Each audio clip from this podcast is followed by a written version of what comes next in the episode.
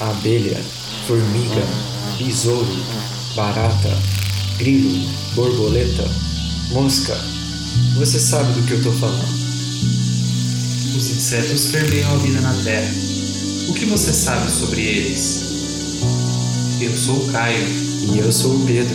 Você está escutando o zumbido do mosquito, o canto da cigarra, a pulga atrás da orelha.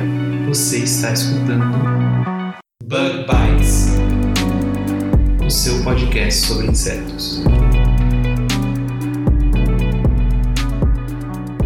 Seja muito bem-vindo a mais um Bug Bites, falando diretamente da toca do Besouro Studios. E hoje nós trazemos a você o nosso Inset Perguntas, que está muito legal. Eu e meu amigo Simeão, a gente entrevistou a Rafaela Falaschi, especialista em sistemática e filogenética de Diptera, que são, né, o grupo das moscas e mosquitos. A Rafaela também ela é co-criadora e editora do Mulheres na Ciência B R. Sim, isso mesmo. Se você já ouviu falar, é aquele mesmo do w w w ponto mulheres na ciência ponto com ponto b r. Ficou muito legal a nossa conversa, recheada de informações importantíssimas sobre o que a Rafaela faz como sistemata, um pouco sobre o Mulheres na Ciência e muita coisa interessante sobre moscas e mosquitos. Sim, não se engane, as moscas e os mosquitos são muito interessantes. Você já ouviu falar de bioluminescência nas moscas? E da mosca Beyoncé? É, tem muita coisa legal nesse episódio, vale a pena escutar. Mas antes de irmos para o episódio, eu quero dar alguns recados rapidamente.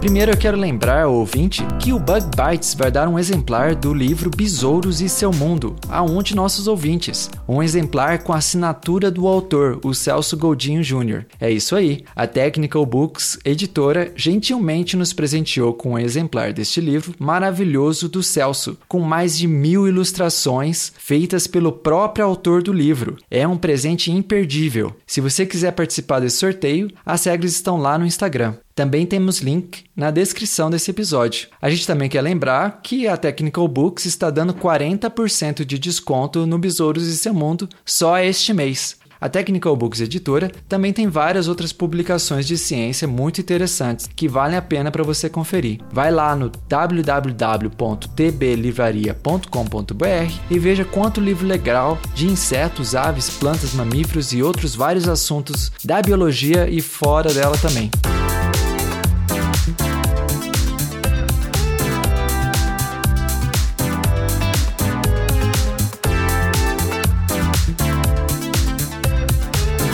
Aproveitamos este episódio também para agradecer aos nossos padrinhos e madrinhas, que nos ajudam tanto, principalmente a pagar os custos, né, de se fazer o Bug Bites, como por exemplo a hospedagem no SoundCloud. Portanto, nosso muito obrigado aos padrinhos. Então, agradecimentos mais do que especiais ao nosso padrinho Cigarra, o Diego Machado, aos nossos padrinhos Abelha Operária, que é a professora Luciana e o João Gabriel, e ao nosso padrinho Formiguinha, Paulo Ozaki, e a mais nova, ou novo, né, padrinho, o E D N A. Muitíssimo obrigado pelo seu apoio, ainda mais com o dólar aí variando tanto, tem ficado até mais caro para manter o podcast no ar. Se você quiser ajudar o Bug Bites também a se manter e crescer, considere você também contribuir com este projeto. A partir de dois reais mensais, você já nos ajuda bastante. Então vai lá em w w w ponto padrim ponto com ponto b r barra bug bites. O link também vai estar na descrição desse episódio. E o nosso último recado antes de a gente começar aqui o nosso Inset Perguntas, já que a gente está falando aqui dos padrinhos, o nosso padrinho João Gabriel, ele nos informou, né, sobre essa campanha para que o Brasil passe a reconhecer a ceratocone como uma deficiência visual. Nessa campanha, o portador de ceratocone, ele busca um reconhecimento como deficiente visual, possibilitando assim campanhas de inclusão, informação, garantindo participação em certames públicos, o tratamento, o acompanhamento clínico pelo Estado, né, e a garantia, né, de esses direitos e outros direitos que esses cidadãos merecem. O decreto três dois nove oito barra um nove nove nove está necessitando do seu apoio para ser debatido pelos senadores e precisa de, no mínimo, vinte mil apoios. E não é apoio, né, nesses sites estranhos que você fica até com medo, né, de colocar os seus dados. Esse é o site do Senado mesmo. Pode conferir aí na descrição desse episódio que a gente vai deixar o link. Então, se junte aqui ao pessoal do Bug Bites para apoiar essa causa. Seu apoio pode ser recebido até o dia dez de julho de dois mil e dezenove e essa campanha foi idealizada por Tomás Daniel de Oliveira, que é um advogado do Paraná, especialista em políticas públicas e portador também da ceratocone. Então, confere aí o link na descrição do nosso episódio e ajude-nos a apoiar essa causa. Bom, recados dados, vamos lá então ao nosso Inset Perguntas, que está muito legal. Primeira pergunta. Começando mais um Inset Perguntas, e hoje a gente tem o prazer de receber a Rafaela Falaschi. Como é que pronuncia, Rafaela? Rafaela Falaschi. Falaschi, que também é uma grande amiga minha e do Simeão, que é o nosso co-host de hoje. Simeão, se apresenta, por favor. Olá, boa tarde, meu nome é Simeão Moraes, eu sou, também sou entomólogo e eu tive o prazer de estudar com o Pedro e também com a Rafaela. E a Rafaela, então, ela é formada em, ou melhor, licenciada em Ciências Biológicas na Unesp de Botucatu. Ela tem mestrado e doutorado em entomologia pela U S P de Ribeirão Preto e pós-doutorado pela Universidade Estadual de Ponta Grossa. A Rafaela também ela é co-criadora e editora do Mulheres na Ciência B R, um site que vale muito a pena ser conferido. A gente vai pedir para a Rafaela depois deixar o link com a gente, a gente vai colocar no post. E a Rafaela é especialista em moscas e mosquitos, ou seja, indivíduos ou espécies da ordem Diptera. Rafaela, muito, seja muito bem-vinda ao nosso podcast. Oi, Pedro, obrigada pelo convite. Oi, Simeão, bom estar falando com vocês aqui. Uhum. Esse, achei, gostei muito do convite, estou bem feliz de falar com vocês. E para o nosso ouvinte, a gente vai já fazer um, um spoiler alert, que a gente, como a gente é amigo de muito tempo, a gente talvez esqueça de chamar a Rafaela pelo nome, a gente vai chamar ela pelo apelido. Então, se você escutar Zirig ou Z B... Aí são os apelidos da faculdade da, que, a, que a Rafaela recebeu. Então vamos começar aqui com a nossa primeira pergunta. Rafaela, a nossa primeira pergunta é, pra, é a mais básica, né, do nosso Inset Perguntas, que é simplesmente a conexão que você tem com, com os insetos. Então, como é que você se interessou por insetos? Olha, Pedro, é até engraçado, né? Porque, a princípio, eu não me interessei por insetos, né? Eu comecei... Eu sempre quis ser cientista de bicho desde criança, para o desespero dos meus pais, né? Acho que eu tinha uns cinco anos de idade, eu falei, ah, eu quero ser cientista de bicho. E tô aí até hoje. Aí eu queria, obviamente, adorava paleontologia, não gostava de dinossauro, gostava dos bichos que ficavam no fundo do mar, então eu sempre gostei de invertebrados. Aí na graduação eu tentei ir para paleontologia... Fiquei um tempo, não deu muito certo. Fui para a licenciatura, que eu sempre achei muito importante a gente saber ensinar e passar a ciência. Eu acho ciência sensacional, então eu queria fazer isso direito. Então a licenciatura foi outro caminho, né? Não só o bacharelado. E, e fazer divulgação científica também, desde a graduação eu tento fazer um pouquinho. E aí eu queria continuar estudando, eu, gost, eu gostava de entender a história da vida, como que essa, era, a gente se relacionava, né? Como que era a história desses animais, desses bichos, quem que era parente de quem, que é um ramo da ciência que chama sistemática filogenética. E eu queria trabalhar com isso, que é entender basicamente a, a árvore de parentesco, né? Como se fosse uma árvore genealógica familiar, a gente estuda a árvore filogenética dos, de todos os organismos. Eu queria investigar isso. Uhum. Aí um professor na minha faculdade, o professor Nelson Bernardi, que trabalhou um tempo com sistemática, foi uma das pessoas que trouxe ah, o ensino de sistemática para o Brasil, junto com o professor Nelson Papávero, falou, ah, tem uns professores aí, me deu três nomes, e aí eu fui por... que era mais perto, né, na época, não tinha bolsa, não tinha trabalho, tinha que ficar onde era mais acessível, e tinha um professor... chamado Dalton de Souza Amorim, em Ribeirão Preto, que também era o professor que tinha escrito o livro de sistemática na época. Eu falei, ah, seria legal fazer com ele, mas, né, não sabia, não conhecia. Aí, graças ao professor Bernardi, eu fui para Ribeirão, conversei com o Dalton. O Dalton falou assim, ah, descobre se você vai gostar do que você vai fazer, porque ou você vai trabalhar com Diptera, né, que são moscas e mosquitos, ou você vai trabalhar com Diptera. Não tinha muita escolha, né? Ele falou assim, o que, que te interessa mais? Né? O bicho ou a pergunta? Hum. Né? Se ele falava, o que, que ele quis dizer com isso? Que se eu queria muito trabalhar com um bicho e não importava se fosse ecologia, comportamento, fisiologia, ou eu queria trabalhar com sistemática filogenética e taxonomia, né, que é descrever esses bichos, dar nome para eles, não importando quem fossem os bichos, né? E aí eu descobri que eu queria mesmo, era a pergunta, desde que não tivesse osso, né? Era o, eu queria um grupo que não tivesse osso, ou seja, os invertebrados, e eu queria trabalhar com, tentar entender como que a gente conhece essas espécies, esses bichos, e como eles se relacionam. Aí eu fiz um curso em Ribeirão Preto, que chama um curso de entomologia, curso de verão, tem até hoje, que é um curso que eles apresentam a pós-graduação lá. Então, o que, que o entomólogo faz naquela pós-graduação? Que disciplinas você tem? Quem que pesquisa o que, o que, que insetos que as pessoas estudam? E aí ele falou assim, depois desse curso, se você achar que você se interessou, aí você pode fazer o, um estágio aqui e presta um mestrado, que ia ser no meio do ano na época. Aí eu fiz o curso, gostei, conheci o Simeão nessa, nessa ocasião, por exemplo, por acaso, né?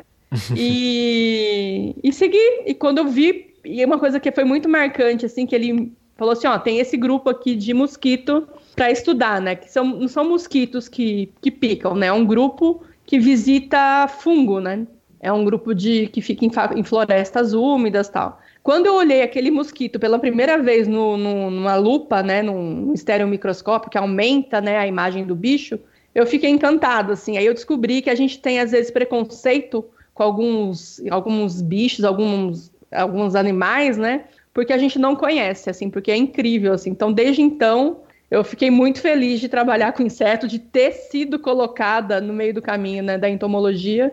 E hoje eu acho que eu não trocaria esses grupos de, de animais por nada, assim. Mas foi mais ou menos assim. Eles, eu, eu, fui, eu fui colocada, né, na entomologia, e o interesse foi imediato quando eu olhei um mosquito na lupa, assim, foi bem, foi bem legal. É, isso é muito legal, porque geralmente, né, a gente até comentou antes aqui no podcast, que algumas pessoas, né, realmente elas desde pequenas, elas são fascinadas por um grupo e elas querem estudar aquele grupo e trabalham, né, e, e se tornam, às vezes, não sempre, né, mas às vezes, é... muito famosas, né, por, por seu conhecimento de um grupo específico. Mas outras, assim, como, como você falou, né, não é que desde pequenininha você era fã do mosquito, né? Mas na faculdade você conheceu mais, né, você aprendeu a informação, né, te levou, te levou a um fascínio maior pelo grupo. E a, a lupa, né, o equipamento também, né, que, que realmente muita pouca gente sabe disso, mas muitos insetos são é, maravilhosos, ainda mais quando você olha pela lupa, né? Sim.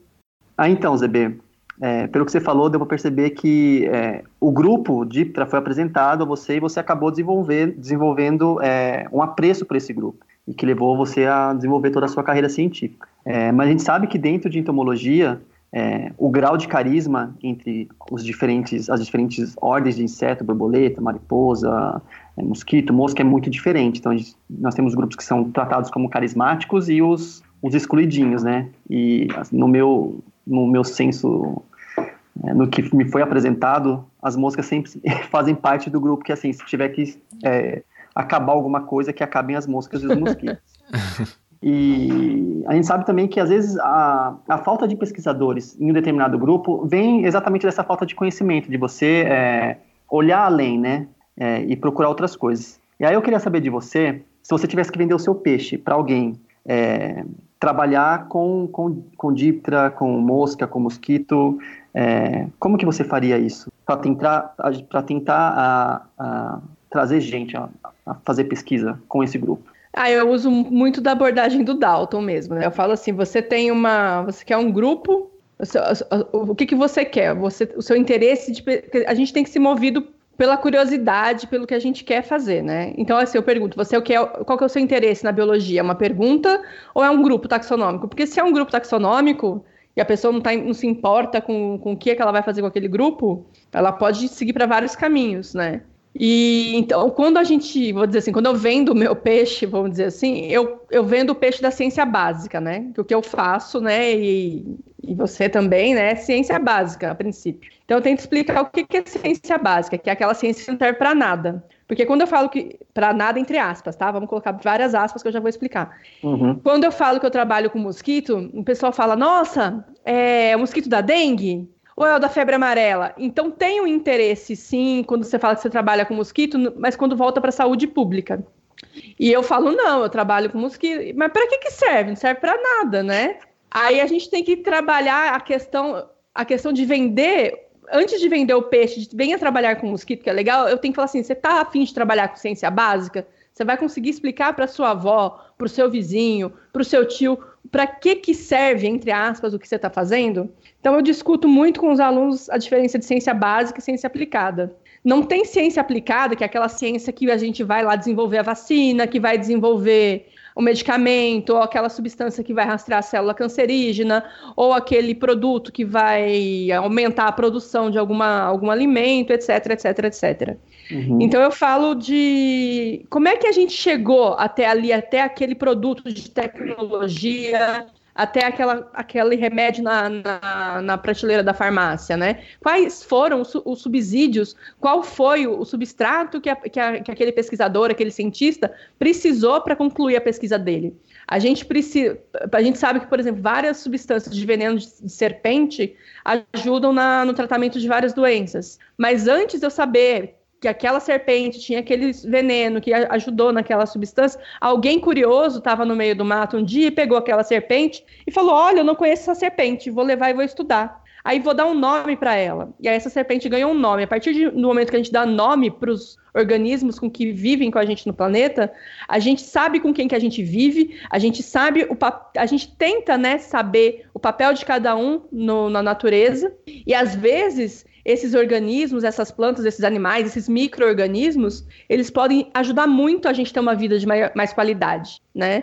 E a gente esquece disso. Então, talvez um mosquito que eu descobri, e tô dando um nome novo para ele, que hoje eu não sei para que que ele serve, ou uma mariposa que você coletou lá no meio do, do, da, da Amazônia, ah, é bonitinha, mas serve para quê? A gente tem que trabalhar com as pessoas, principalmente com os não cientistas, e às vezes com colegas nossos também, que toda espécie tem valor intrínseco em si. A gente vive numa... A, a, o planeta é a nossa grande casa. E a gente não sabe como que ela está estruturada, como ela está organizada plenamente. A gente já sabe que o, como a gente está lidando com ela está sendo muito prejudicial. E se a gente não tiver um planeta... a gente não tem casa, a gente não tem que ter cura para câncer, a gente não tem que ter nada. Então, o estudo da ciência básica, que é estudar as coisas sem finalidade, sem para quê, é, o, é a ciência que vai dar subsídios para aquela ciência aplicada, que vai gerar ciência, tecnologia, informação, medicamento, alimento. Então, é disso que eu tento vender o peixe.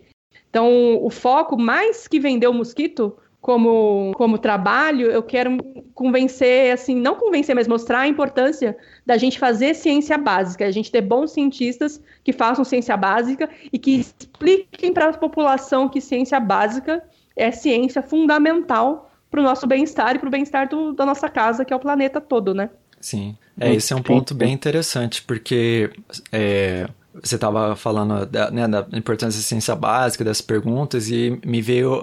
a cabeça aqui, né, que é, se você for pensar, assim, em, em um dos animais mais bem estudados do mundo, né, que a gente tem hoje, que auxiliou, né, a, fez esse alicerce da ciência básica e auxiliou no desenvolvimento da medicina e de várias outras áreas, é a drosófila, né, que é, o, uhum. que é um díptera, que é um, uma, uma mosca. mosca. Mas ninguém... começou a estudar a mosca, quer dizer, imagino assim que muita gente não vai estudar a mosca por paixão pela drosófila, né?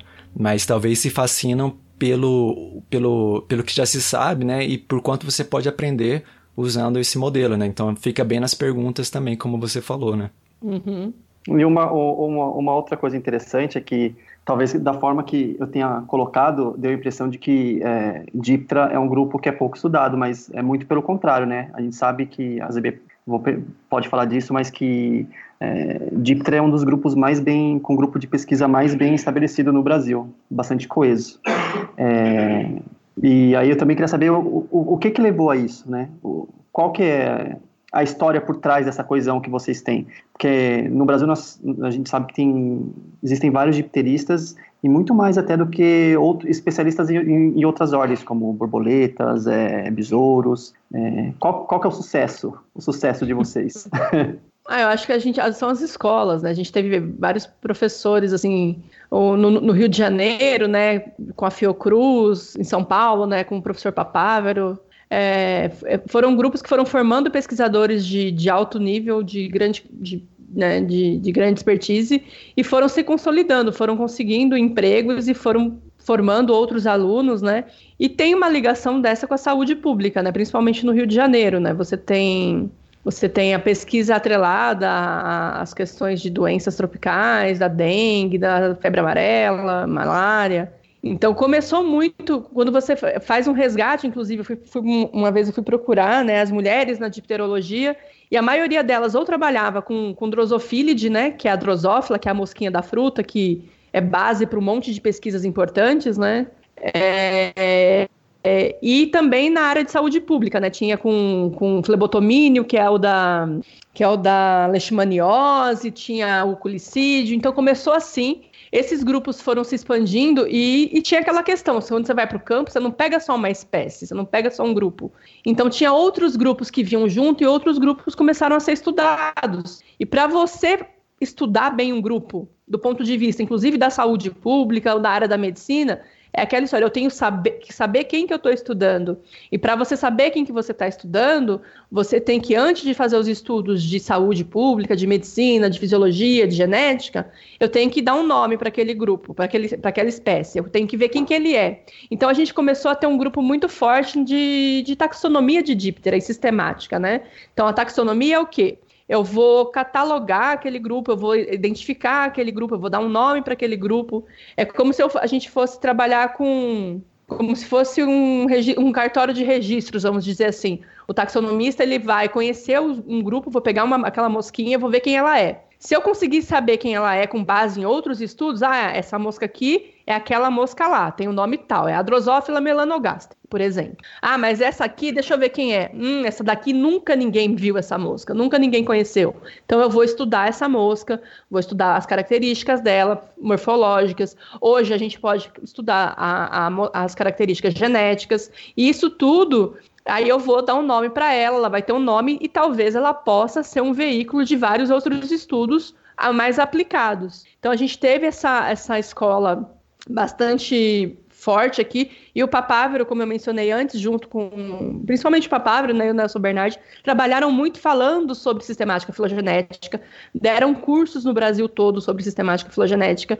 Então aí as pessoas, além de darem os nomes para essas espécies, descobrirem, elas começaram a tentar entender os relacionamentos, né? As, as, as, os parentescos. Então, você entender, por exemplo, a, a relação de parentesco entre algumas espécies pode ajudar a gente a responder perguntas de, de quais espécies são vetores, quais não são, qual que é a história de distribuição delas no país. É, a gente pode ir para estudos como de, que a gente chama de filogeografia e tentar entender o caminho das populações dessas espécies e, dos, e, da, e da doença que elas levam junto com elas. Então, a gente ter tido essa essas duas escolas bastante, bastante tradicionais, né, no Rio de Janeiro, em São Paulo, na Museu de Zoologia. Aí a gente tem núcleos de, de grandes dipteristas hoje no Brasil todo, no INPA, na Federal do Paraná, em Ribeirão Preto, na U S P, na U S P em São Paulo, no Museu de Zoologia.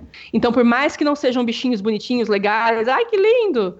É um grupo, é um grupo que teve um, um grupo, foi um grupo que teve, tiveram precursores bastante importantes na formação e na formação de pessoas, né? Por isso que é importante. A gente tem, a gente faz ciência, a gente não faz, o cientista não faz só pesquisa. O cientista ele também forma outros cientistas. E a dipterologia aqui no Brasil ela, ela fez isso e tem feito muito bem isso, né? Então a gente é, É um, um grupo que faz ciência básica de muita qualidade aqui. Então, eu acho, eu acho, né? Que é por isso, né? A gente tem esses, esses nomes bastante... Mas falta muito, Simeão. Apesar de a gente ter essa escola e esse grupo bastante consolidado, bastante bem, bem, bem espalhado pelo país, falta a gente levar isso para a população, né? E para falar assim, ó, mosquito e mosca nem sempre... Nem, nem tu... O que, que é uma praga, né? Nem tudo é praga. Praga é quando o inseto ele passa a incomodar a vida da gente, né? Mas por que, que ele está incomodando a vida da gente? Então a gente tem que te- tentar entender isso. E às vezes o mosquito ali, ele, não, ele vai ajudar, né? A gente a, em, em, várias, em várias situações. Então falta a gente falar para as pessoas que mosquito não é tão ruim, e também que mariposa e borboleta não são só bonitinhos. Então falta muito, assim, por mais que a gente tenha grupos bem consolidados, bem formados, né, a gente ainda tem que trabalhar essa visão fora da academia, né, uhum. do, do estereótipo, assim, do, da mosca, do mosquito, etcétera. Legal. Segunda pergunta. É, Zebê, eu também queria que você contasse um pouco pra gente como que é um pouco da sua rotina e das suas atividades é, como pesquisadora na área de Diptera. Então, você faz trabalho de campo, você faz trabalho de laboratório, é, que técnicas que você usa para coletar, se isso é, varia de acordo com os grupos dentro, de, de, dentro das moscas e dos mosquitos, se isso é muito diferente dos outros grupos de inseto. É, fala um pouco mais é, sobre suas atividades. É, então... Eu estudo um grupo, né, mosca e mosquito, como vocês falaram, pertence à ordem Diptera, que é um grupo bem grande, é uma das maiores ordens, né, de insetos, né, a gente tem as ordens mega diversas, que são as ordens que tem mais insetos, então é Diptera, Himenóptera, Coleóptera e Lepidóptera, né, as quatro principais, e dentro desse, de Diptera eu estudo um grupo menor ali dentro, que chama Queroplátide, né, não tem um nome popular. E é um grupo que habita florestas úmidas, é, entradas de caverna, frestas de, de, de, de rochas. Então, ele ocupa vários espaços. Algumas espécies também vão em flor.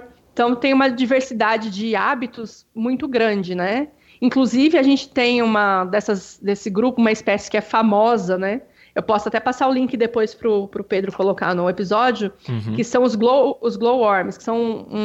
um uma espécie de queroplátide que chama aracnocampa luminosa, que ela brilha, a larva ela, ela emite luminescência. Ah, que legal. Então ela vive, na Nova Zelândia e na Austrália a gente tem essas espécies nessas cavernas, e assim elas são em uma quantidade tão grande que você olha para o teto da caverna, parece um céu estrelado. Então essa larva, ela, ela emite luz no final da, do, do corpo dela, né? E essa luz atrai outros insetos que são atraídos por luz. Tem muitos insetos que vão, que são atraídos por, por luz. E ela produz uma teia bem fininha, né, bem molinha. Não, a gente, não é uma teia resistente igual teia de aranha, mas é uma teia que ela tem uma, uma, ela tem uma acidez, ela tem uma, uma, ela tem uma viscosidade que o inseto gruda ali. Aí na hora que o inseto gruda e ele se mexe para tentar sair, a larva sente a movimentação, vai até o inseto e se alimenta dele. Então, essas larvas desse grupo, elas, na Nova Zelândia e na Austrália, elas são, inclusive, atração turística. Então, a gente pode falar que tem um mosquito que é atração turística, inclusive a larva, né? Então, e é muito bonito. Vocês, depois eu deixo o link para vocês verem um, um trecho uhum. da, de um vídeo, assim. Então, eu trabalho com esse grupo e a gente tem vários, ele tem no mundo todo. E no Brasil, particularmente, a gente tem uma diversidade incrível de... de animais, de insetos, de plantas, e aqui a gente não era, esse grupo não era tão bem estudado, já fazia uns vinte anos. Então, quando eu comecei a estudar esse grupo, era, a ideia era, além da gente entender as relações de parentesco entre as, as espécies, quem que era parente de quem ali, conhecer mais a biodiversidade do país. Então, eu comecei a... A gente, às vezes, não tem muito tempo para coletar durante a pós-graduação, né? Então, no meu, tra... no meu, no meu, na minha pós-graduação, eu não tinha coleta como objetivo do meu trabalho, eu ia olhar material de coleções, né? Tem museus que guardam muito material para ser estudado. Então, eu fui para muitos museus e tinha muito material de coletas que as pessoas coletaram no Brasil todo. E esse material estava ali dentro, que é um material muito pequeno, é difícil separar. Então, geralmente, como que esses grupos são coletados? A gente tem uma armadilha que parece uma casinha, chama malese, e ela tem uma parede no meio dela. O inseto voa, bate nessa parede de tecido, é um tecido, tá? Uma casinha de tecido. Bate nessa parede de tecido, ele sobe pro, pro teto e vai voando para tentar achar o ponto mais alto da casinha. No ponto mais alto da casinha tem um buraquinho que dá dentro de um pote com álcool. Aí o inseto, ele é enganado, ele acha que ele tá saindo da casinha, ele entra nesse buraquinho e cai no álcool e morre.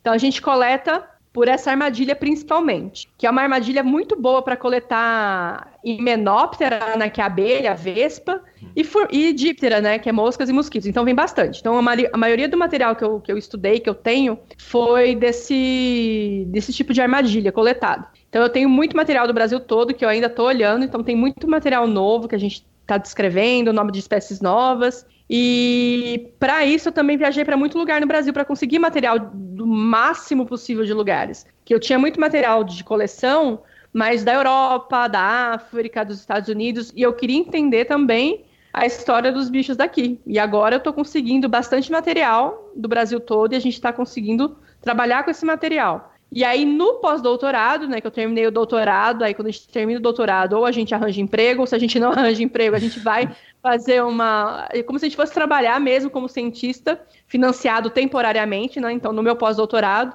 nesse período de pesquisa, eu fui coletar em vários lugares. Eu coletei em Roraima, eu coletei no Mato Grosso, no Mato Grosso do Sul, em Rondônia, eu visitei coleção no Maranhão.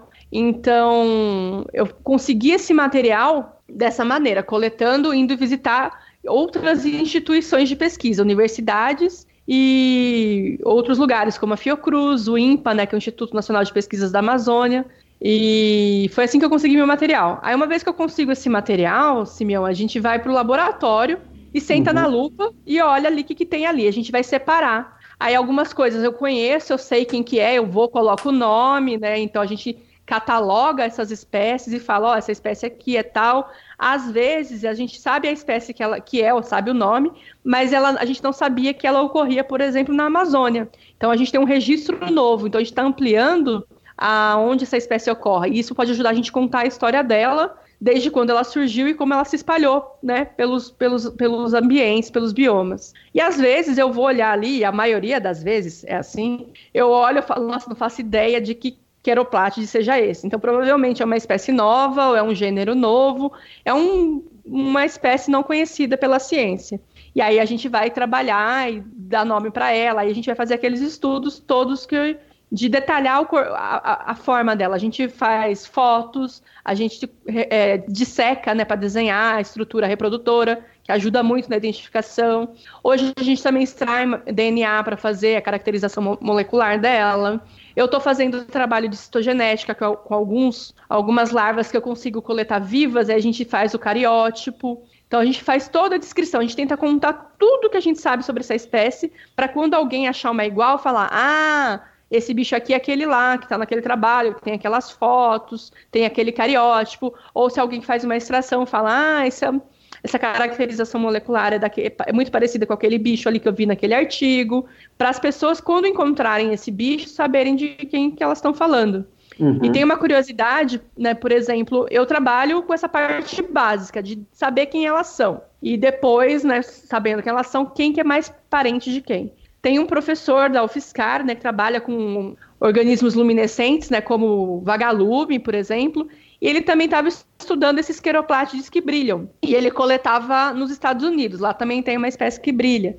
E ele estuda, ele é bioquímico, ele estuda essa molécula que chama luciferina, que é uma das responsáveis pela, pela, pela emissão de luz, né, nos vagalumes e nessas larvas de queroplátide. E aí ele, um dia ele pegou um bicho numa caverna, uma larva de queroplátide, só que ele falou assim, ah, vamos fazer os testes, ela não brilha, mas vou fazer os testes, né? E aí a gente descobriu, só que ele não sabia quem que era aquela larva, né? Aí ele me mandou a larva, me mandou, ele conseguiu pegar um adulto e falou, ah, Rafaela, quem que é esse bicho aqui? Aí eu descobri, assim, quem que era o gênero, mas provavelmente é uma espécie nova que ninguém conhecia, e a gente está trabalhando nessa espécie para dar um nome para ela. Só que o mais curioso que ele descobriu é que essa espécie que não brilha, ela também tem luciferina. Então ela tem todo o mecanismo que ela, ela poderia brilhar, ela poderia, ela tem to, quase todo esse mecanismo ali, mas ela não brilha. E essa proteína, essa luciferina, ela é importante para várias coisas na, na, na, na biotecnologia. Ela pode ser usada para marcar células cancerígenas, ela pode ser usada para detectar metais pesados na água. Então, é um exemplo assim, que, de um trabalho básico, né, que, eu, que eu faço, que eu estudo esses bichos faz tempo, não fazia ideia, e esse bichinho carrega uma substância super importante para estudos de biotecnologia, que o professor ia todo ano praticamente para os Estados Unidos, coletar essas larvas lá, trazer para cá, e agora ele tem praticamente no quintal dele, ali perto da UFSCar, né, em Sorocaba, esse, esse, essa espécie para ele desenvolver os estudos dele, né, e a gente publicou esse ano esses resultados, né, com, mostra, ano passado, né, mostrando essa, essa larvinha aí, que não brilha, sem graça, que tem uma substância super importante de uso em várias áreas de ciência aplicada, né? Então, meu trabalho é mais ou menos isso. E, assim, cada dia é uma coisa diferente, né? A gente vai para a lupa ali, pega um mexidão de inseto, né? É uma, a gente pega o que vem na armadilha, não vem só mosquito, só abelha, vem um monte de coisas, e a gente está sempre aprendendo, está sempre conhecendo coisas novas. Ir para o campo também é uma, uma experiência muito, muito boa, é difícil, mas é muito legal você conhecer lugares que você nunca imaginou que você iria, no meio da, das florestas, das matas, do cerrado. Então é um trabalho bem, bem legal. Tem muita coisa, a gente tem que ler muito, tem que escrever muito, tem dia que eu passo o dia lendo. Tem dia que eu passo o dia montando palestra, aula, mas, no geral, quando a gente faz a parte prática, a gente tá na lupa, tá tirando foto, tá mexendo com os bichos mesmo. Terceira pergunta. Rafaela, na nossa carreira, né, você aí é, deu um, uma pincelada um pouco, deu, compartilhou um pouco do, do que você já, já teve de experiência, né, na carreira acadêmica, como que você encontrou a entomologia, né? E até os seus interesses antes da entomologia, né? Em ciência, né? E na nossa carreira a gente vai conhecendo várias pessoas, sejam alunos, sejam professores, sejam é, até referências que a gente lê, né? Para escrever nossos artigos científicos ou apenas para se informar sobre a ciência, né? E a gente, então, sempre esbarra numa pessoa ou talvez um conceito que inspira a gente na, na, nas ciências em geral ou na entomologia. Então, essa terceira pergunta é sobre isso. A gente queria saber de você qual a ideia ou a pessoa que mais te inspirou ou te inspira na entomologia e por quê? Eu fui parar na entomologia por um acaso, assim, né, feliz, mas eu não, eu não conhecia muito sobre entomologia. Mas eu conhecia algum... Eu gostava muito de ler sobre história da ciência, história da...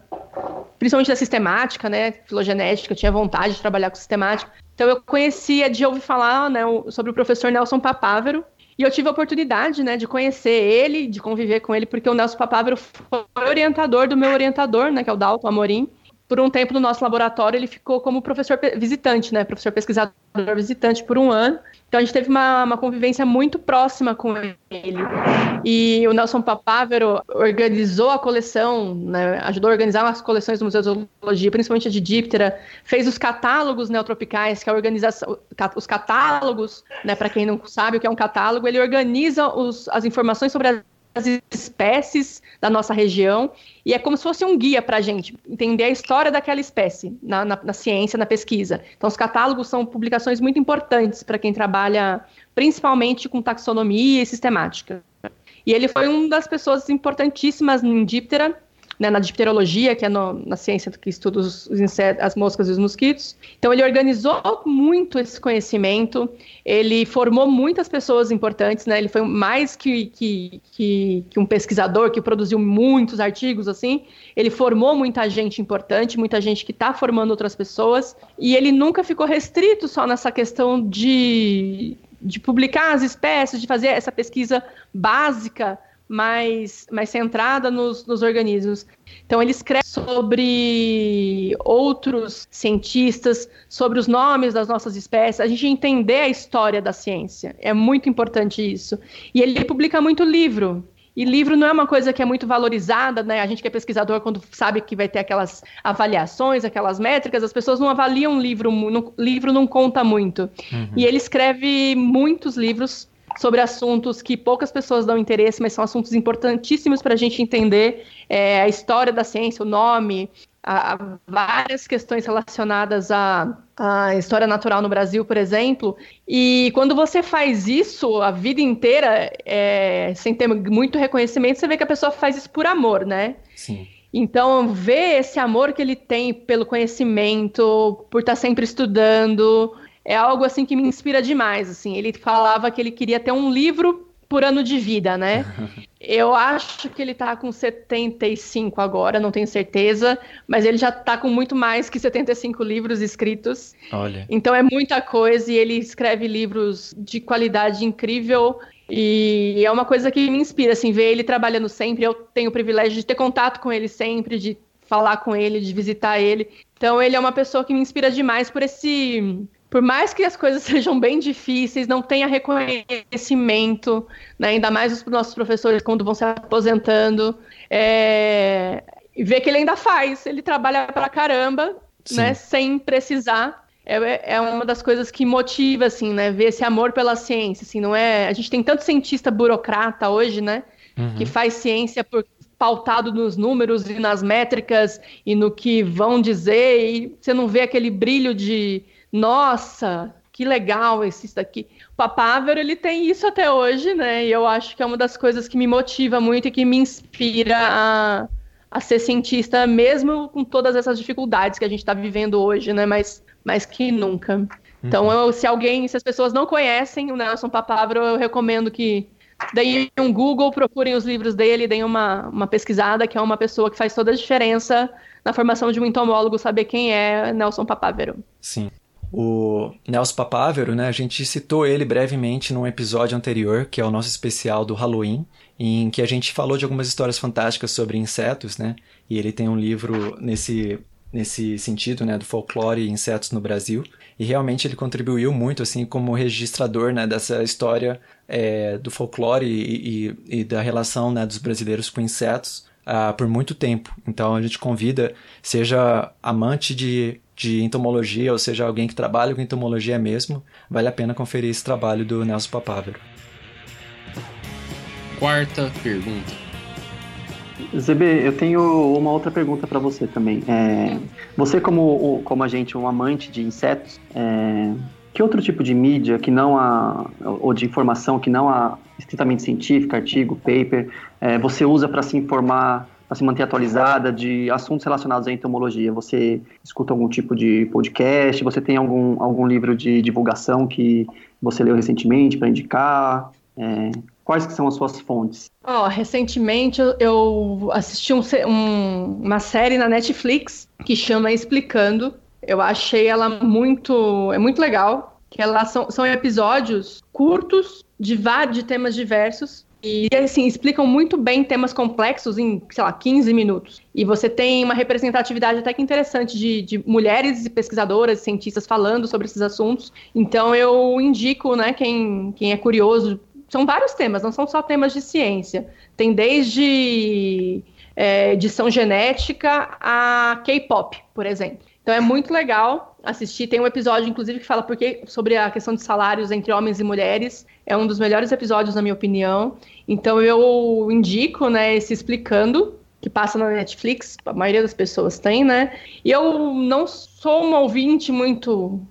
boa de podcasts, assim, então eu não sigo muito, mas eu recomendo que as pessoas escutem.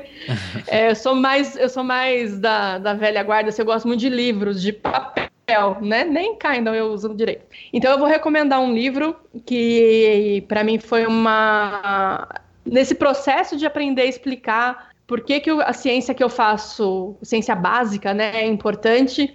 Eu queria procurar exemplos para eu falar disso, da gente ter que cuidar melhor do nosso planeta, que não adianta a gente cuidar da gente, do câncer, de tudo, e não cuidar da casa que a gente vive, né? E aí eu tive contato, via a minha orientadora de licenciatura, né, que é a professora Lúcia Pagliari, a uma pesquisadora que chamava Rachel Carson, né? E ela escreveu um livro na década de... Será que eu vou lembrar? Nossa, na década de sessenta, chamava-se é, Primavera Silenciosa, que é quando ela denuncia, né, via esse livro, os riscos de, de algum... Do, se eu não me engano, é do D D T. Faz tempo que eu li esse livro. Então, ela fala da, dos riscos que um, que um agrotóxico é, trazem para a gente por muito tempo, né, através da contaminação dos solos e das águas, e os peixes, os animais, aquilo foi chegar, a gente encontrou resquício daquele agrotóxico no leite materno de uma mulher. Então, aquele, esse livro dela é uma, é quase que um marco quando a gente começa a discutir é, conservação do meio ambiente, escolhas mais responsáveis, falar de biologia da conservação, falar de, do, falar mais criticamente do impacto que a gente gera no planeta e na nossa vida por causa disso. Eu usar um agrotóxico, eu não estou matando só inseto. Eu posso estar me matando, eu posso estar matando o meu próximo. E ela faz isso nesse, nesse, com esse livro. E ela era uma, se eu não me engano, ela era bióloga marinha. É super interessante entender a história dela e ler esse livro.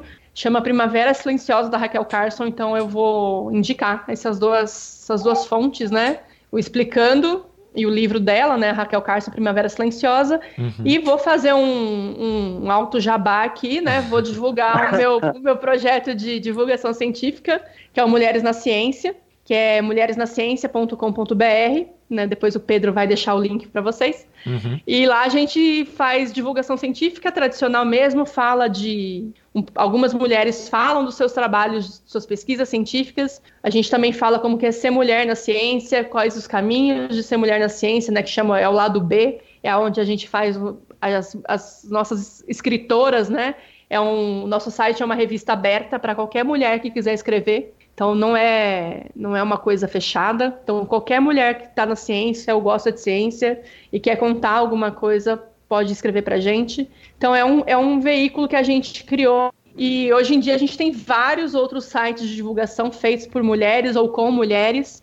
Então, tem muita coisa legal nas redes sociais também que a gente pode procurar pra, sobre divulgação científica. E a gente pode pedir para as pessoas fazerem, né? Cobrar os nossos cientistas das nossas universidades, das nossas cidades, a saírem, falarem mais sobre o que, que vocês estão fazendo ali dentro. Falar, ou... Oh, tem uma universidade na sua, na sua cidade, vai lá e pergunta, vocês têm algum projeto que conta pra gente aqui o que, que vocês estão fazendo? Então, a, as minhas dicas são, são essas três ou quatro, né? Sim, muito legal. Eu curti as suas recomendações.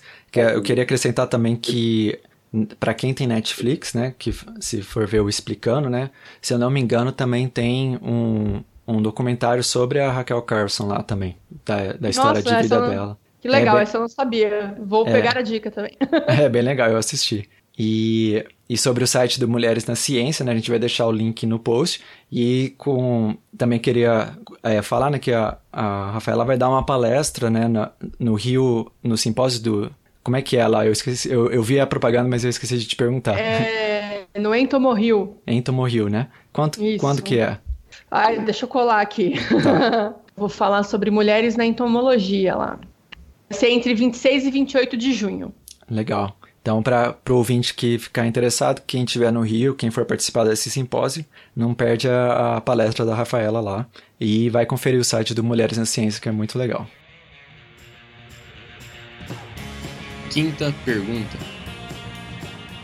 Rafaela, então até agora, né, a gente conversou bastante aí sobre sua carreira, né, sobre é, o estudo de dípteras, da sistemática e da filogenia, em explicar a história de vida dos insetos. E agora a gente então pergunta um pouco mais do lado mais... É, como posso falar? Irreverente. Irreverente, assim. Isso. Do lado irreverente da entomologia. Então a gente é. queria te perguntar, né, a, na sua carreira, né, como aluna da graduação, no mestrado, no doutorado, no pós-doutorado, você já passou assim por uma situação engraçada ou curiosa que, que você gostaria de compartilhar com a gente? Ah, eu vou compartilhar algumas situações, duas, na verdade, eu acho. É, é engraçado, mas não é, né? E a gente, já que a gente falou rapidinho do, do projeto do Mulheres na Ciência, então foram situações que eu achei engraçada na época, assim, curiosas no mínimo, uhum. Mas hoje eu vejo que elas tiveram um pouquinho de, de, de, de questões de diferença entre mulheres e homens na ciência, né? Uma delas foi quando eu fui pro... Porque mulher, quando vai para o campo, você pode ir em cinco mulheres, você está indo sozinha. Então, você sempre tem que ter... É, é, é engraçado, mas é complicado mesmo. Então, você sempre tem que ter um colega homem para você ir com alguém, né? Uhum. E mesmo que você não tenha problemas de... de, de com, com os colegas do seu laboratório, realmente é uma questão séria você ir para o campo... Só mulheres, né? Tem muita... Ainda tem muita questão de, de você ver a mulher como propriedade e tal. Sim. Então, eu, eu organizei uma coleta para o campo, né? Em Roraima. Eu paguei boa parte da coleta, né? Cada colega pagou sua passagem. Não tinha muito dinheiro. Mas eu organizei a coleta, paguei os insumos e tal. E a gente falou assim, ah, vamos ver como é que... Eu que fiz, fiz tudo, eu que conversei com todo mundo, eu que organizei... Mas aí, obviamente, quando a gente chegava lá no, no campo, nos lugares, né? As pessoas iam falar com o meu colega, né? Tinha dois homens na coleta, né? Um mais alto e um mais baixo. E eles iam falar com o homem mais alto, mais grandão da, da coleta o tempo todo. Então, ele acabou Nossa. virando o chefe da coleta. E a gente já, a gente tava meio que zombando disso, né? Então, essa foi uma situação, assim, que era esperada, né? Acaba sendo engraçado, mas a gente sabe que tem um problema aí. Sim. A outra... Tem a ver com o que a gente chama de... Eu não gosto desses termos em inglês, porque isso limita, né, o alcance. Mas o pessoal chama de mansplaining. O que, que é? Que é um, hum. quando um homem explica para você algo que você já sabe. Uhum. Então, eu trabalho com mosquito e mosca, né? Então, eu conheço a gente pressupõe que eu conheço um pouquinho dos meus bichos, né? E aí eu fui tra- fazer um trabalho com um, um colega que não conhecia os meus bichos, mas ele tinha, ele tinha uma participação ali no trabalho. E aí ele tinha uma Diptera, mosca e mosquito, eles são bem conhecidos por uma característica que é, eles têm um par de asas, que parece asa mesmo, e o segundo par de asas é diferente. Ele, a gente chama ele de halter. Parece aquele halter mesmo de musculação, né? Então, são estruturas modificadas, não é uma asa. Uhum. E a asa de mosquito, ela tem umas marquinhas que a gente chama de veias, né? São os risquinhos. Uhum. E a gente consegue, inclusive, identificar alguns grupos pelos risquinhos dessa asa. E o halter não tem risquinhos, nada. E aí, teve uma vez que a gente estava fazendo esse trabalho e quando a gente preparou o bicho, a gente põe ele numa lâmina, né? Que a gente... meio que achar, a gente clareia o bicho numa solução, o bicho fica transparente, e aí você põe ele numa lâmina, você achata ele para você olhar no microscópio. E nesse achatar, o halter dobrou, né? Era, é, fica como se fosse uma pelinha fina e ele dobrou. E esse meu colega estava insistindo comigo que aquilo era uma descoberta nova, aquilo era uma veia, porque o halter era uma asa. E eu falei que não, que aquilo era um erro da preparação. A gente dobrou o halter, o halter estava dobrado. Uhum. E ele só acreditou em mim quando eu mandei para ele material escrito mostrando que não era veia, né? E ele não trabalha com moscas e mosquitos. E eu tive que ter gastar um tempo do meu dia para mostrar para ele que não, não era assim. Nossa. Então são coisas engraçadas assim, mas que não tem graça, né? Então, sim, são situações que você tem que explicar o óbvio, né? Uhum. E a gente não percebe isso. Eu comecei a perceber essas situações que no passado eu achei engraçada, depois que eu comecei a trabalhar no Mulheres na Ciência, né? Comecei a ver que tinha... por trás era uma piada de mau gosto, né? Vamos dizer assim. Sim. Em algumas situações de uma colega que estava no campo, na Amazônia, foi... perseguida por um cara que morava numa comunidade perto ali, porque ele falou que ela era a reencarnação da mulher da vida dele, e ela, nossa, tinha que ficar lá. Todo mundo riu na época, que, ai, que engraçado, o cara perseguindo fulana. E hoje a gente sabe que não, não era engraçado. E se ela estivesse no campo sozinha, né? Sim. Ela teve, estava escoltada por vários colegas entomólogos homens, né? E aí ela conseguiu sair ilesa, mas são situações bem, bem desagradáveis, né? Mas, sim, a gente tem coisas engraçadas na dipterologia também, por exemplo. A gente tem um caso de um, um colega da Austrália, né, que ele trabalhava com um grupo de moscas, chama tabânide, que são, uhum, as muriçocas, que a gente conhece por muriçocas aqui. Uhum. E nem toda, nem toda muriçoca pica, tá? Então, uhum, algumas muriçocas, elas polinizam planta, então nem toda muriçoca é malvada. Uhum. E aí, e aí ele estava descrevendo uma dessas, uma dessas moscas, né? E o abdômen dela, o que, que é o abdômen? É a bundinha, né? É o final do corpo do mosquito. Ela tinha umas cerdas douradas, bem douradas. Uhum. E para quem é fã da Beyoncé, vai lembrar dela, de um, de um clipe, né? Eu acho... que ela tem um maiô dourado e ela dança e rebola bastante com aquele maiô dourado, né? E a Beyoncé é conhecida por ter um, um bumbum meio grande. Maravilhosa. Um bumbum meio grande, né? E aí essa mosca de bumbum grande e dourado, né? Foi apelidada, foi, foi nomeada em homenagem a Beyoncé por esse colega da dipterologia que era super fã da Beyoncé. Então a gente tem muita, muita, muitos... No... A gente... muitos nomes em, em moscas, né? Sim. Que as pessoas dão em homenagem a, a, a coisas que você é fã, né? Você homenageia. E aí foi muito pouco usual, né? Sim. Essa, essa homenagem, né? A mosca chama Scaptia Beyoncé. Então a Beyoncé foi homenageada, né? Sim. Uma mosquinha bem, bem, bem glamurosa, né? Que tem o, o bumbum da cor do maiô da Beyoncé, né? Dourado. Z B, ainda falando nesse tópico, é, você como taxonomista, acho, acredito que você já tenha descrito algumas espécies. Uhum. Então, tenho duas perguntas. Primeiro, você já descreveu alguma espécie com algum nome curioso, ou você já ficou tentada a escrever, descrever alguma espécie com algum nome é, um pouco mais irreverente? Uhum. E a outra pergunta é uma dúvida que eu tenho. Existe, acho que, um gênero que é homenagem ao Suamer... Ah. Suamer, né? É assim que fala o nome do cara? Acho que é Suamerdamella, né? O nome da mosca. Eu queria saber se, é, se o nome ele foi intencional ou foi, tipo, muito coincidência e em português o nome da espécie soa desse jeito? Só porque, só para explicar, é, tinha um pesquisador de Diptera, eu não sei que grupo, mas o nome dele era Sua, Suamerdam. É, e alguém assim. Escreveu uma espécie, e o, o epíteto específico da espécie, que é a segunda parte do nome, é mela. Então, uhum. em português, o nome do bicho fica Suamerdamella. é, é isso mesmo. E aí eu queria saber se isso foi é, intencional. Hum. Quem que escreveu? Agora eu não vou saber. Conta, conta essa história. É, não, não é. Acho que, se eu não me engano, não foi intencional. Não foi um brasileiro que descreveu, eu acho. E a gente tem vários nomes. Por exemplo, quem descreveu... A, a, olhei aqui, ó. Quem escreve, descreveu Suamerdamella foi o Enderlein, em mil novecentos e doze. Ah. Então, hum. é... O nome fica engraçado. A gente tem outro bicho, por exemplo, em Micetofilide, que é um grupo mais próximo que eu trabalho, que uma colega é pesquisadora na área, né? O Dalton e a, e a Sara Oliveira, o Dalton Amorim e a Sara Oliveira trabalham com Micetofilide. E a gente tem um gênero que chama micomia. Em português fica engraçado, né? Sim. Mas não tem nada a ver com, com o que a gente entende em português. Então tem essas coisas engraçadas. Eu nunca... Eu, é, tem outro grupo também, também que o Enderlein, que nomeou, chama Colobostema. Sim. Então tem várias, vários nomes assim. Então, eu não... não eu, eu tenho, aliás, por mais que eu trabalhe com taxonomia, eu tenho uma dificuldade tremenda de dar nome. Sim. Eu, se eu tenho um colaborador que está trabalhando comigo, eu prefiro que ele dê o nome do que eu. Então, nunca, nunca dei. Os nomes são todos... Até agora, as espécies que a gente nomeou são em homenagem a alguém ou fazem referência a alguma parte do corpo da, do, da espécie. Não teve Sim. nenhum nome engraçadão, assim, mas tem muitos nomes. Tem muito fã de Senhor dos Anéis que nomeou ah. a, a, a, um fóssil, né? Quem gosta de paleontologia, a Dickinsonia, que uhum. é um fóssil de Ediacara, é um dos mais fósseis mais importantes que a gente tenta e fala sobre a história da, da vida no planeta Terra. Ela é em homenagem ao Bruce Dickinson, né? Do Iron Maiden. Uhum. Então tem vários, assim, acho que vale até um episódio aí, Pedro, sobre nomes Sim. engraçados na, na taxonomia, na entomologia. É, essa né? é uma boa dica.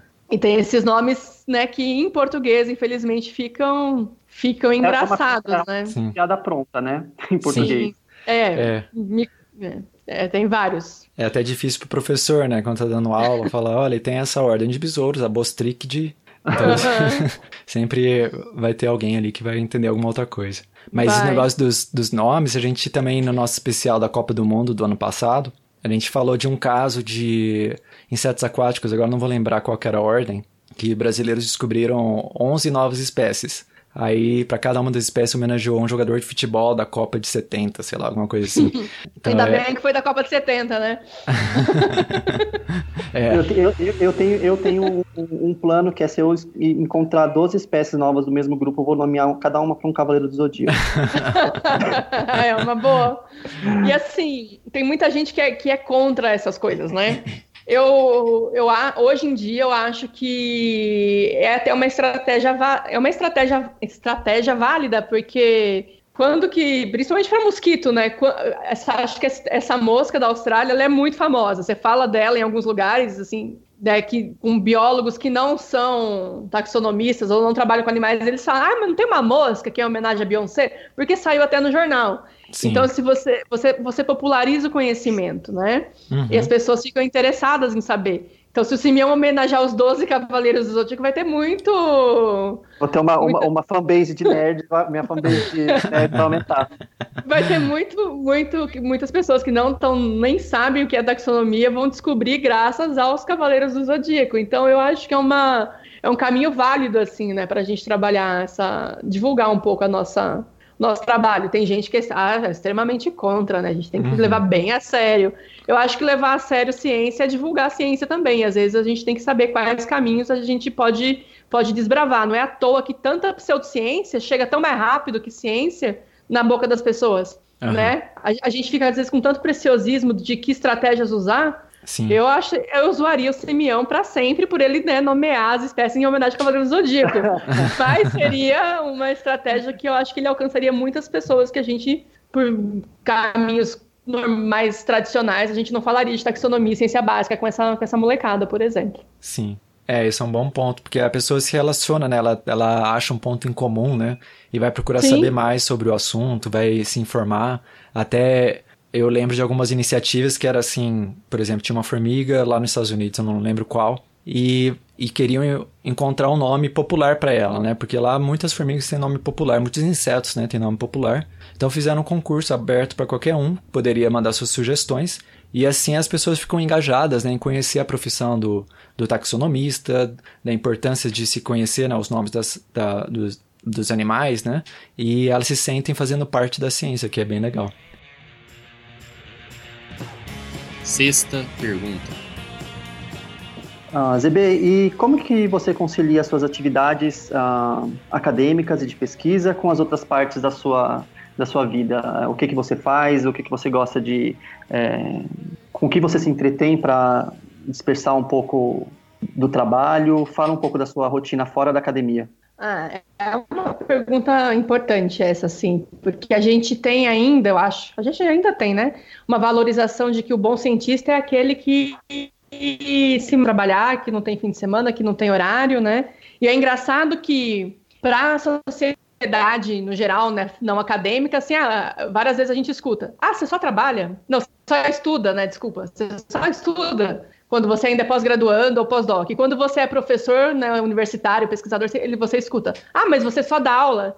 E aí, dentro da academia, é o contrário, né? Se você fala assim, que você foi embora mais cedo, ou que você passou o fim de semana sem trabalhar, isso, nossa, né? Que cientista meia boca. Só que a gente tem que mudar, eu acho, que essa, essa ideia de cientista é aquele que sofre, cientista é aquele que termina o doutorado dez magro, com vários cabelos brancos. Então, a gente tem que mudar um pouco isso, e, e eu comecei a pensar sobre essas coisas, né, durante a pós-graduação. O, eu trabalhava de fim de semana, de vez em quando, eu gosto de trabalhar até mais tarde à noite, porque eu sou uma pessoa... No, mas, e várias vezes eu, via, eu tive a oportunidade de fazer uma parte do, do doutorado fora do Brasil, e uma coisa muito importante que meu orientador falou na época... Ele falou assim, é, aos fins de semana você vai, vai passear, vai conhecer a cultura, as pessoas, né? E aí eu, eu, eu achei estranho, porque vários colegas meus falavam assim, que o orientador mandava eles trabalharem em, até de fim de semana. E eu achei aquilo estranho, né? Eu devia ter ficado super feliz na hora, mas eu achei estranho. Eu falei, nossa, ele quer que eu vá passear? E eu fiz isso, né? Eu passei de fim de semana, inclusive, porque eu fiquei na França e lá eles... prezam muito os horários de almoço, os fins de semana, férias, tem vários estabelecimentos que fecham nas férias. E é incrível como vários amigos meus, a gente se depara conversando em alguns momentos sobre depressão, sobre ansiedade, sobre que remédio a gente está tomando, quem que está indo na terapia, né? Inclusive eu, né, eu tenho ansiedade, faço terapia, mas por, por várias questões, né? Não só por ter sido... pela universidade, né? Mas a maioria dos meus amigos vem dessa cobrança da pós-graduação, né? E de, de você não poder assumir que você tenha uma, uma doença, né? Você pode falar que você tem dor nas costas, mas você não pode falar que você tem ansiedade. Ou se você fala que você tem ansiedade, que foi um dos meus problemas de lidar com a, com a minha condição, é que eu achava que a ansiedade era uma coisa normal, uma característica, até que chega num momento que a ansiedade, ela te para, né? Você, sim, não, você tem que ver isso como uma condição médica mesmo, não é um, uma característica. Não é aquela ansiedade, ah, vai estrear Vingadores agora esse mês. Não, não é assim. Ansiedade é algo que você fica sofrendo por antecedência, por outras coisas. Uhum. Tem muito síndrome do impostor na universidade. A gente acha que a gente não vai conseguir, que na hora da nossa defesa, quando a gente mandar aquele artigo, vão descobrir que a gente é uma fraude. E a gente vai cada vez se cobrando mais e ficando mais tempo depois do horário do trabalho, vai trabalhando de fim de semana, o orientador tá mandando WhatsApp pra gente onze horas da noite, tá mandando fim de semana, você põe aquela foto no fim de semana tomando cervejinha, teu orientador vai lá e comenta, ah, você tá, não tá trabalhando, né? Foto trabalhando não tem. Óbvio, uhum, que não tem foto trabalhando porque eu estou trabalhando, né? Sim. Se tem foto da gente na mesa do bar, a gente tá confraternizando, a gente tá querendo registrar. Então, a gente, é uma coisa que eu, que eu penso muito sobre isso. Então, a gente, eu tento falar para os meus alunos, para os meus colegas, é que, tipo, fim de semana é para a gente descansar. Uhum. É para a gente ver vídeo, para a gente ficar com o nosso filho, com o nosso sobrinho, para ir no cinema. É, chegou em casa depois das seis, a gente não vai olhar o WhatsApp do grupo da, do, do trabalho. Se for uma coisa urgente, urgentíssima, tá pegando fogo, alguém vai te ligar. Não tem que olhar, uhum, a mensagem, né? A... Então, eu tento, né, desligar às vezes, né? A gente vai ver... Tento, eu faço yoga, eu faço terapia, eu não corro mais atrás de ônibus, né? Quando eu fui fazer o pós-doutorado em São Paulo, no Museu de Zoologia, eu prometi pra mim que eu nunca mais ia correr atrás de um ônibus. Porque quem, só quem correu atrás de ônibus e perdeu sabe o estresse que é. Então eu tento fazer essas coisas, manter, conversar com os meus amigos sobre assuntos que não sejam de trabalho, que a gente chegava num ponto, né? O Simeão acho que participou de alguns desses eventos, sim, da gente sair para conversar, para distrair. A gente estava falando do projeto, estava falando do orientador, estava falando, sim, do colega, estava falando de, ah, eu não vou arranjar emprego. Eu lembro... Então, tentar mudar o assunto, né? Vamos falar do RuPaul, Drag Race, vamos falar dos Vingadores, vamos falar dos Cavaleiros do Zodíaco. Né, vamos falar de... Eu já saio com os meus amigos que têm filhos, eu assisto todos os desenhos, porque eu tenho três sobrinhos, então vamos falar de desenho, vamos falar de atividade para criança. Então eu tento desligar do trabalho quando eu não preciso, né? Eu não tenho que equilibrar trabalho, família e meu lado pessoal. Eu tenho que fazer tudo, eu, é, eu não tenho que criar estratégias, eu tenho que fazer isso como se fosse normal. Horário de trabalho é horário que eu vou trabalhar, chegar em casa, eu vou ficar com a minha filha, com meu sobrinho, com a minha gata, com meu marido... Porque é isso, não tem que equilibrar. Acabou o horário do trabalho, acabou o meu trabalho profissional. Aí começa a minha vida pessoal, que é um desafio muito grande, vou falar brevemente sobre isso aqui, de você ser mulher e cientista. Uhum. Eu, por exemplo, não quero ter filhos, mas é uma escolha pessoal. Não é por causa da minha profissão, uhum, né? Mas a maioria das mulheres que são cientistas, elas querem ser mães, elas têm, e elas têm esse direito. E aí a gente, isso vira um grande debate de como eu vou ser uma profissional e mãe, o que é um absurdo, né? Uhum. A gente deveria criar meios de auxiliar a condição de você ser mãe e você ser cientista. Porque você ser pai e você cientista não afeta. Por quê? Porque ainda a gente está em dois mil e dezenove e todo... O cuidado, a carga mental de você ter um filho é em cima da mãe, da mulher. Eu estava comentando esses tempos atrás numa discussão aqui na pós-graduação. A, a universidade não tem trocador nos banheiros, uhum, nem nos femininos, que, quem dirá nos masculinos. Então a gente ainda perpetua uma ideia de que ou você é cientista ou você é mãe.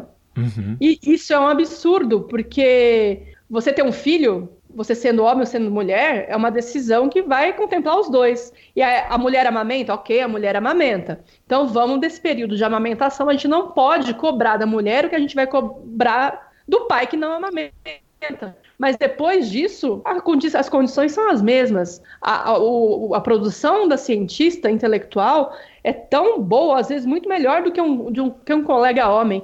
E eu... diminuir essa, a, valor, a valoração dessa profissional, porque ela decidiu ter, ter um filho, né, é uma das condições muito ruins. Então a gente tem que lidar com essas questões, a gente não tem que ter estratégia pessoal, né, eu desenvolver uma estratégia para ser mãe, ou para relaxar em casa, ou para ir no cinema, ou para tirar férias. Uhum. Né? A gente tem que, a gente tem que olhar como é que o sistema está organizado para esse tipo de cobrança. Fim de semana é fim de semana, é para a gente descansar, é para a gente pôr a cabeça no lugar, para chegar na segunda-feira e lidar com os, com os relatórios, com os pareceres, com os experimentos, com os alunos, e li, pensar nesse sistema ainda, que a ciência é moldada num sistema, num modelo masculino de trabalho, e ter que fazer mulheres altamente competentes se desligarem das pós-graduações quando se tornam mães, né? Sim. Então, a minha estratégia é tentar não ter estratégia e cumprir as funções como eu tenho que cumprir, uhum, né? Desenvolver o meu trabalho no, no horário de trabalho e ter a minha vida pessoal durante o meu, meu horário de vida pessoal. Eu assisto documentário de ciência, no fim de semana eu assisto, eu leio livros de biologia, eu leio, mas porque são coisas que me dão prazer desde sempre, sim, né? Mas se eu for querer ler um livro de literatura, sei lá, um Essa de Queiroz da vida, por que não? Eu já vi orientador na minha frente, não meu orientador, né? Mas orientador de colegas, olhou, a, a menina estava com um livro de literatura brasileira na mão, ele falou assim, é, você está com esse livro para quê? Espero que não seja você que esteja lendo, porque você não tem tempo para isso. Nossa. Né? Então a gente tem muito disso, a gente não fala disso. E quando, sim, a gente às vezes fala, a gente escuta esse argumento. Mas na minha época, a época mudou, né? Uhum. Então a gente tem que ter compromisso, responsabilidade de trabalhar, né? De ir para o laboratório, de frequentar o laboratório, mas também a gente tem que ter esse direito de ser gente, né? De fazer, uhum, coisas que pessoas normais fazem. Afinal, um cientista é uma pessoa comum, né? Sim, ah, são excelentes pontos. Sétima pergunta. Chegamos então à nossa sétima pergunta, E hoje a gente, né, aprendeu bastante aí com a Rafaela sobre a, a sua carreira e diversos aspectos aí da, da vida do cientista, né? Dos desafios e, e do, dos ganhos, né, que a gente tem nessa carreira, né? Então, para terminar, a gente queria perguntar para a Rafaela qual que é o inseto mais legal que você gosta, né? E por quê? Essa teve várias perguntas, né, que a gente debateu bastante, mas para mim essa é uma das mais difíceis. Eu fiquei pensando bastante sobre ela, assim, né? E já me fizeram essa pergunta mais de uma vez também. Ah. Para mim, acho que o inseto mais legal é o inseto que eu ainda não, não conheci, né? Hum. Eu tava lembrando, eu tentei lembrar de, de ai, que inseto, aquele da antena, assim. E aí eu lembrei de uma situação que eu tava pegando esse material da armadilha que vem, né, daquela casinha da Malésia, e vem muito inseto ali dentro. E tem uns bem pequenininhos, que ninguém gosta de olhar, tipo, tem um milímetro ou menos. Uhum. E aí eu tava um dia separando esse material, né, tirando o... as borboletas e mariposas. Gente, borboleta e mariposa atrapalha muito quem trabalha com outros bichinhos, tá? Incomodava borboleta... tirem. Borboleta e mariposa nessa, nessa mistureba de álcool e inseto é um, é um transtorno. Aí eu tava tirando essas mariposas, essas borboletas dessa, dessa, desse pote, né? E tinha muito inseto. Aí eu vi um mosquito bem... Uma mosquito não, uma mosquinha bem pequenininha. E, e eu olhei, assim, a antena toda esquisita, uma asa toda diferente. Eu falei, gente... Aí parei, aquele dia eu mudei a minha rotina, parei tudo. Tava com uma amiga no laboratório que trabalha com, com mosquinha pequenininha. Falei, não, vamos tirar foto desse bicho. Aí a gente parou tudo, foi tirar foto do bicho na lupa, tirou a foto. Eu queria saber o que que era. Mandei no WhatsApp para um monte de amigo meu. Aí já nesse momento eu, eu já fico flertando entre o que que é trabalho e o que que é diversão ali. Então eu já tava super ansiosa para saber quem é, porque que bicho diferente e tal. E aí eu descobri que era uma, um amigo, né, que, que trabalha com essas mosquinhas também. Ele me ligou, ele falou, gente, o que que é isso? Que você, onde você achou? Tá, eu tô procurando esse bicho faz sete anos. Aí eu falei, não, veio numa armadilha aqui que a gente colocou na, numa estradinha de terra numa chácara. E ele, não, eu tô procurando esse bicho faz sete anos, porque esse bicho só foi coletado uma vez, um exemplar aqui no Brasil, e eu tava procurando. Então, por um tempo, assim, esse bicho foi o bicho mais legal que eu tinha, o inseto mais legal que eu tinha encontrado, né, até o momento, porque, né, ele levantou um monte de questões, ele Sim. era um bicho diferente, ele... Então eu acho que é injusto eu falar qual inseto mais legal, porque sempre tem um, um potencial inseto aí numa dessas armadilhas que talvez eu vá achar o mais legal, assim, né? Direto Sim. eu paro o que eu tô fazendo, tiro foto e mando pro, pro, pro meu grupo de conhecidos da entomologia, como se fosse uma foto de, de um bichinho, assim, ah, olha o que, que é isso, olha que bonitinho, não sei o quê. Então eu acho que o inseto mais legal ainda pode ter... aparecer essa semana, né? Então não legal. Tem. E que é uma das coisas mais legais, assim, da minha profissão, assim, que é tá lidando com, com, com coisas desconhecidas o tempo todo e aprendendo sempre, né? Então é a, vem essa empolgação ainda de quando eu era criança e eu alimentava as formigas do meu jardim com iogurte, né? Minha mãe não gostava muito, eu pegava o iogurte, fazia uma piscina na, no jardim, jogava lá e ficava cheio de formiga em volta, né? Nossa. E aí é essa empolgação vem até hoje. Isso que você falou parece muito complexo de Pokémon Go, né? Tipo... é verdade, né? As pessoas mais é, a, gente... a gente não coleta, tipo, a gente vê uma coisa diferente, fica super, tipo, uhum. empolvorosa, né? Uhum. É isso, Sim. joga Pokémon Go, por isso que eu falei isso, tá? É, a gente... e a gente joga na vida real, né, Simeão? Verdade, é, isso que é, é a melhor parte. É, e, às vezes, e às vezes a gente até troca Pokémons, né, entre instituições e tal. É, tá. É assim, é, vocês, né, vocês dois trabalhando com sistemática, né, com, com descoberta de novas espécies, né, me lembrou também um, um pesquisador que falou bem isso que vocês estão falando, que o maior prazer dele na carreira dele é ser provavelmente o primeiro ser humano a olhar, né, uma espécie nova, né, você uhum. conhecer ela e você ter aquele momento de euforia, né, de você é a primeira pessoa a ver aquela espécie nova ou a, a, a ver, né, sob a lupa, né, a, a descobrir... Ter, a, ter a, a noção de que aquele inseto nunca foi visto antes ou é, não se conhecia ele, né? Uhum. E aí tem toda toda esse, essa euforia, essa, essa, essa alegria que vocês descreveram, né? Zebê, e ainda falando nessa questão de, de coisa diferente, de bichos inusitados, é, uhum. tem algum grupo de, de Diptera, assim, que você gostaria de, sei lá, expor pro, pro pessoal que está ouvindo que tem alguma característica muito interessante, igual o, os queroplátides que você, os bioluminescentes, algum outro que seja é, extremamente colorido, ou que, ti, que tem alguma, alguma característica ecológica interessante, é, para disseminar um pouco esse, esse seu vasto conhecimento de, de moscas e mosquitos? Ah, as minhas são as mais legais, não tem? Não, tô brincando. É, mas a gente tem várias, várias curiosidades, assim, né? Dá pra, dá até para organizar, falar só sobre, sobre curiosidades de moscas, né, e mosquitos. Por exemplo, o polinizador do, do cacau é uma mosca, uma mosquinha, né? Hum. Se não tivesse díptera, se não tivesse mosquito, não tinha chocolate, gente. Olha só. Simples assim. É um... É um... É uma, um mosquitinho do, da família Ceratopogonidae, que chama, acho que é do gênero Forcipomia. Então a gente tem, dentro de Ceratopogonidae, é, eu acho que popularmente a gente chama eles de inseto pólvora.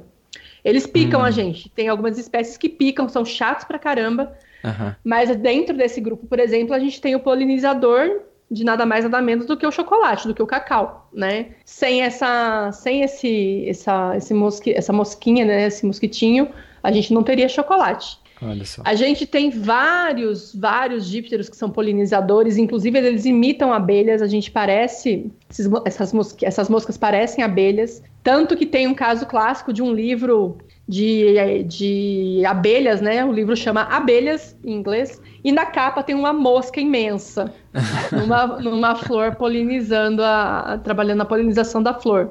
A gente tem, né... A gente tem uns mosquitos de pernas bem grandes, né? Tem muito no interior de São Paulo, em lugar úmido, que é uns pernilongão que a gente escuta, assim. E a uhum. galera ma- vê esse pernilongo de ta- desse tamanho, eles são, eles são bem grandes, as pernas são imensas. Uhum. E mata ele, mata porque acha que é pernilongo. É e, na verdade, dá chinelado com gosto. Ele tem muito em banheiro, ele fica pendurado, se mexendo. E são insetos que têm, realmente, as pernas mais longas em díptera são desses insetos, são os tipulídeos, né? Uhum. E eles não picam, né? Eles não se alimentam de sangue, nem, a, nem as fêmeas, né? É, a gente tem... Não sei se vocês já viram uma... Um, é uma planta que parece uma cactácea, mas não é. Não sou da botânica. E ela abre uma flor que parece aquele Demogorgon da, do Stranger Things. Ah, sei. E essa flor, ela cheira muito fedido. Ela cheira, se você, alguém chegar e cheirar, ela cheira carne podre. E aí as pessoas acham tão lindas, assim. Aí um dia uma, uma amiga da minha mãe ligou desesperada pra minha mãe, que ela tinha visto umas coisinhas brancas naquela flor dela. Ela achou que era tipo algum pólen, alguma coisa. E depois de uns dias tinha um monte de larva ali dentro. Então essas moscas que vão em carne podre, elas põem ovos nessas flores. E aí aquela flor linda, bonita que abriu do nossa, da nossa plantinha suculenta ali, tá cheia de larva. Né, que são as moscas que vão em, em corpos apodrecendo também. A gente tem, tem a mosca Beyoncé, né? Que eu já falei, do bumbum dourado. Então tem várias coisas. A gente tem, Sim. morfologicamente, a gente tem... moscas que têm os olhos bastante alongados, né? Aí formam pedúnculos, uhum. e tem, são características usadas para atração, atração sexual. As drosófilas, que a gente estava falando, que são modelos importantíssimos para várias pesquisas, elas têm alguns estudos de, com relação a... a liberação de, de, de hormônios, de cheiros, e elas fazem umas danças super bonitinhas para acasalar, né? Então tem várias, várias curiosidades, assim, tem a, tem mosca de, a gente chama a drosófila de mosca da fruta, mas a mosca da fruta que é praga é a fritídeos, né? Que são umas mosquinhas uhum. que têm os olhinhos verdes, são todas bonitinhas, mas elas podem ser o terror de, de plantações, né, de, de frutas principalmente. Elas, as moscas voam bem rápido, né, também. São as moscas e os mosquitos, aquela estrutura que a gente tem lateralmente, elas são super importantes para ajudar no equilíbrio do voo. Elas são extremamente importantes, né, não só as que picam, mas para... A gente fala dos lixeiros do mundo, né? Se a gente não tivesse inseto, a gente morria afogado em um monte de lixo. Né? Os insetos, junto com os micro-organismos, os insetos são muito importantes para a decomposição de material orgânico. E as moscas também tão, são muito ativas com relação a isso, principalmente nas suas fases, fases larvais, né? E ajudam na decomposição de, de, de substâncias, de lixo, de material orgânico. Então a gente tem muita... As moscas são muito, têm muita importância para a manutenção da vida do planeta. Sim. E tem várias curiosidades, assim, você consegue, tem moscas que só aparecem Depois que você tem uma queimada, aí aparece aquela fumaça da queimada, tem um grupo de moscas que você só coleta nesse momento, nessa Nossa. nuvem de, de, de, de, de, da queimada sim, sim. Que, que aconteceu. Então tem muita curiosidade, tem muita coisa interessante. Tem livros, né? Mas infelizmente são tão, eles estão em inglês, né? Com todas essas curiosidades, né? Mas tem muita coisa que é pra gente, a gente pode aprender com as moscas assim, entender que nem toda mosca é praga, né? Uhum. Eu detesto os unidos de mosquito, eu sou alérgica à picada de, de pernilongo, mas a gente tem que saber que a, a gente tem que aprender a não generalizar, né? Então a uhum. gente tem, tem mosquito, barata, às vezes, é, alguns besourinhos, né? São pragas e atrapalham a gente, principalmente na, na, nas cidades, assim, as pessoas têm horror a inseto, né? E, só que a gente tem muitos insetos que sem eles a gente simplesmente não, não vive. Ou a gente ia morrer afogado em lixo, ou como é o caso, por exemplo, das, ab- das abelhas, se a gente não tiver abelha, a gente não tem comida, né? Sim. Então, os insetos são muito legais, a maioria deles são muito legais, porque eles permitem, eles limpam o planeta pra gente e eles alimentam a gente, né? Então, Sim. acho que é isso. Achei muito legal essa lista, principalmente da, da abelha do cacau, né? Da abelha não, da, da, abelha da mosca. Não, da mosca. As então, abelhas é... são bem famosas, né? Mas As abelhas o... são bem famosas. Esse e crédito é... é dos mosquitos. Então, o pessoal fala, né? Salvem as abelhas, né? Tem que salvar as moscas salvar também que polinizam. Também. Isso. Mas muito legal, o, o... eu sempre quero falar Zirig, o Rafael. Pode falar. é... Acho que ficou muito interessante esse nosso perfil, né? Esse sete perguntas. Com certeza a gente vai chamar você e o Simeão novamente, né? Para outros assuntos que a gente pode desenvolver no podcast. Mas por hoje a gente vai ficando por aqui. Então, a gente, em nome do, do time do Bug Bites, eu quero agradecer a sua disponibilidade em conversar aqui com a gente no nosso podcast. E é, é, é isso. E se quiser dar algum recado final para os ouvintes... Ah, eu queria agradecer a oportunidade, né, de falar sobre o meu trabalho, né? É, quem sabe algumas pessoas se interessam mais em saber sobre, né? Entender que a gente não tem que ficar perguntando para que, que serve o seu trabalho, para que, que serve esse bicho. E incentivar também mais meninas, mais mulheres a estudarem insetos, estudarem, serem cientistas, fazerem o que elas quiserem fazer. Sim. Então é uma oportunidade, assim, é difícil, é um caminho super difícil. Nossa, não é fácil ser cientista, não. Mas quando você gosta, assim, é um, é um, é um caminho muito privilegiado, assim, de muita, muita, muita coisa muito legal que a gente nem imagina que a gente vai poder vivenciar e aprender e conhecer, né? Tem o Simeão pelo caminho, a gente conhece gente que nem ele, mas tudo bem, né? Não, é brincadeira, né? A gente, além de tudo, a gente conhece pessoas incríveis, né? A gente sabe que cientista, a gente sai daquela visão estereotipada de que cientista é aquela, aquele personagem louco, doido, né? E cada vez mais eu acho que a gente tem que lutar para espaços mais democráticos, com cientistas cada vez menos estereotipados, de todas as cores, todas as etnias, todas as sexualidades, todas as origens, todas as histórias, para a gente ter uma ciência de mais qualidade, né?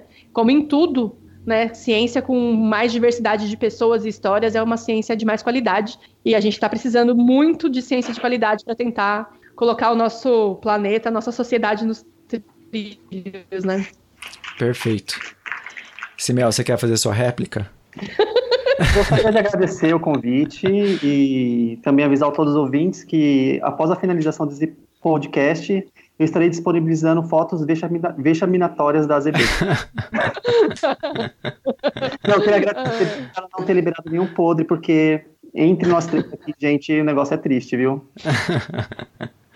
Não, mas agora é sério, eu gostaria de agradecer o convite, foi muito legal essa conversa e espero poder participar mais vezes dessa iniciativa, que é muito legal. Com certeza. Legal, então a gente vai ficando por aqui. Vamos dar um, então, um tchau para os ouvintes. Até a semana que vem. Tchau. Até mais. Tchau.